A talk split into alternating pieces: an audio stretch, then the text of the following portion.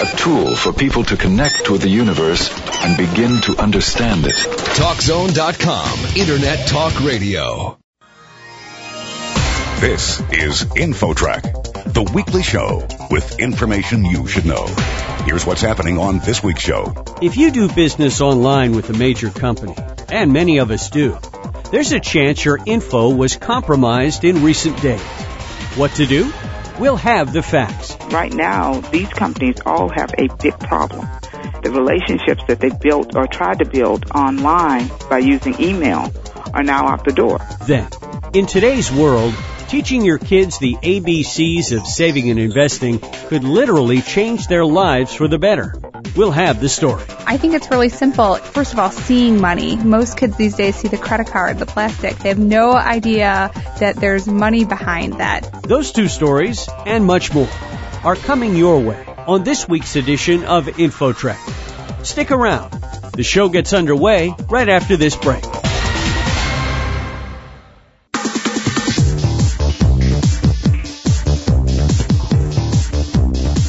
InfoTrack, the weekly show with information you should know.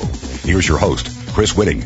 In recent days, you almost certainly heard in the news that someone broke into the system used by dozens of major companies and stole millions of email addresses. There's a good chance that yours was one of them. InfoTrack's Roy Mackey is here to find out what you need to know to protect yourself. Roy? Thanks, Chris. Our guest is Lily Coney, Associate Director of the Electronic Privacy Information Center in Washington, D.C. For people who may not have heard the full story of this email breach, just tell us the basics of what happened. Epsilon provides a service to major companies related to email management for their customers. What happened was Epsilon's database was hacked and customers' data for their clients like Walgreens, TiVo, Capital One, Best Buy. The email addresses along with the names of the persons whose email address they accessed was disclosed. So the information that was stolen is not necessarily the means to steal someone's identity, but email addresses in themselves are certainly valuable. Well, depending on what you mean by stealing identity, if they spoof the email address and send it to someone, then yes, you in fact could do some form of identity theft just because you have the email address. But more importantly, to consumers is the ability to be deceived into thinking that a trusted party is sending you an email when in fact they're not. Epsilon has not been particularly forthcoming in this incident. Do we have any idea how many people have been affected? No, and we probably don't have a full list of the companies whose data was breached. But the critical thing to remember is a lot of the scams that have been run online have guessed about your relationship with a financial institution or some other institution. This makes it possible to tie the email address to a particular relationship that a customer currently has.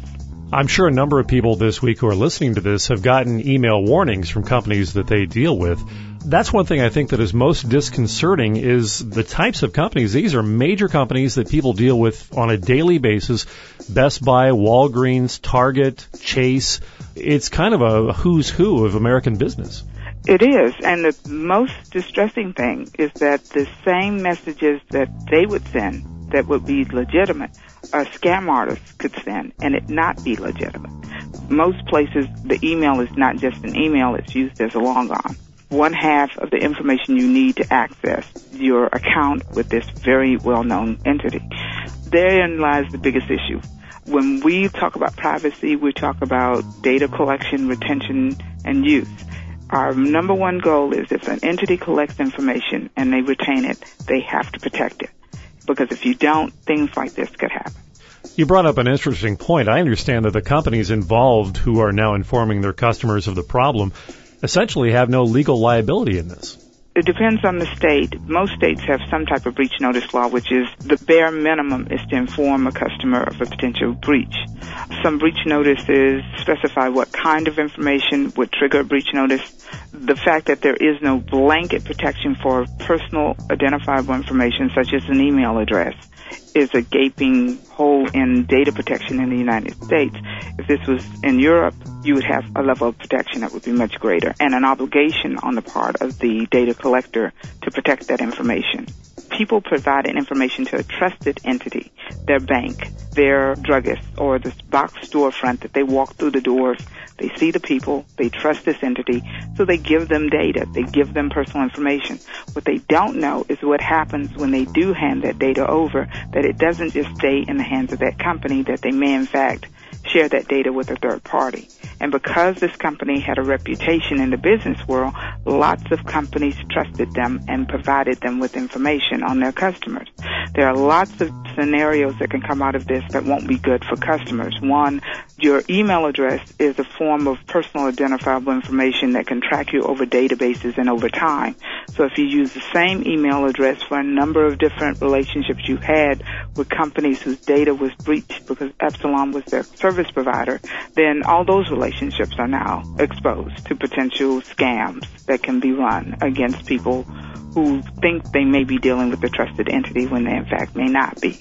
Our guest on InfoTrack is Lily Coney from the Electronic Privacy Information Center in Washington, D.C., and we're discussing that massive email breach that occurred earlier this week that you may have heard about. It seems harder and harder to avoid sharing your email address with companies like this in the first place. Is that something that people should think about, and is that even possible today? The reality is, for privacy protection, it's not about never sharing information with anyone because in a digital economy, sharing information is just fundamental. Even in a paper economy, when you apply for credit, when you want to get a service provided, you give information, and the information was used to provide that benefit and service. In the digital economy, instead of that information just being used for the purpose that you provided it for, it's now being used for lots of other purposes that have nothing to do with the original collection, which is a violation of your privacy. We have to have laws in place to govern the collection and use of information that make sure that fair information practices, which are the underpinnings for privacy protections around personal information, are in place. Otherwise, this is one that you know about, that consumers are learning about. But there are many, many other relationships, many, many other companies like Epsilon that provide comparative types of services to large institutional customers but there's no protection in place to make sure consumers won't bear the brunt of a poorly designed or poorly implemented data protection plan or policy. Lily, what kind of things should companies be doing to protect this sort of data? It has a lot to do with when data is handed over, that they do not engage in data over collection, that they don't retain anything longer than they need, that they take policies and procedures that are proven to secure data and use those, like digital signatures instead of email addresses.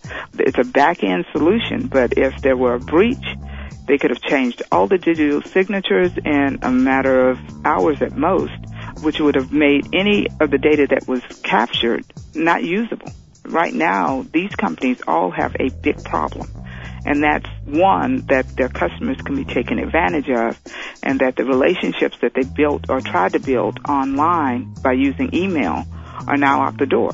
Anyone who is a customer of these companies receiving an email right now cannot be assured that that email is in fact coming from that business or entity. That's the problem.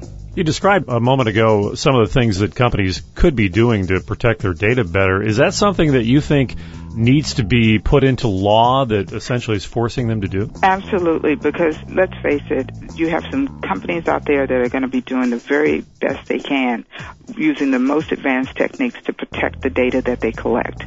Some of the companies that are listed as having their emails breached have very stringent, very strong data protection policies, privacy protection policies regarding their employees, what they can and cannot do with data but this third party company they're doing business with, they've had a breach and it's going to affect these companies who were in business with them. Without a law, you're not going to have across the board compliance. You're not going to have a level playing field. New entrants into this business model need to operate on the same basis as established companies that are out there working in this area. And there should be transparency. Customers should know who has access to that information. That's another principle of fair information practices that you know that there's another company out there that they're sharing your information with all these entities and for what purpose and making sure that the purpose is related to the collection itself. If Epsilon exists, customers should know that name just as well as they know Walgreens or JP Morgan Chase or any of the other companies that they trusted with their information. It shouldn't be a surprise that there's a company called Epsilon that one of these companies that you trusted shared your information with. Do you have any final words of advice for consumers on how they can protect themselves in the future? The most important thing that consumers can do is be aware that these things can happen that there is a need for a level playing field, that fair information practices to protect themselves from whomever is out there collecting information about them are in place to protect that data. They should ask questions. Even if you think you know this entity, why do you need to know my email address? Why do you need to know my zip code? Why do you need my telephone number? The transactions that you enter into with these entities don't require that you share that information normally. If it's a registered transaction and you're buying something and you're walking away with it, giving them additional information should not be a part of the deal.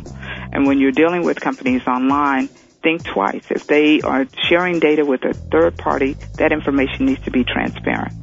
Lily Coney, Associate Director of the Electronic Privacy Information Center in Washington, D.C. Lily, your website has a wealth of information. Give us the address. The address is epic.org.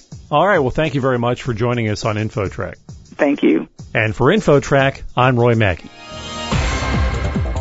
Next, how to keep your children from being condemned to a life of money struggles and financial desperation. Coming up. Don't go away. InfoTrack will be back right after this.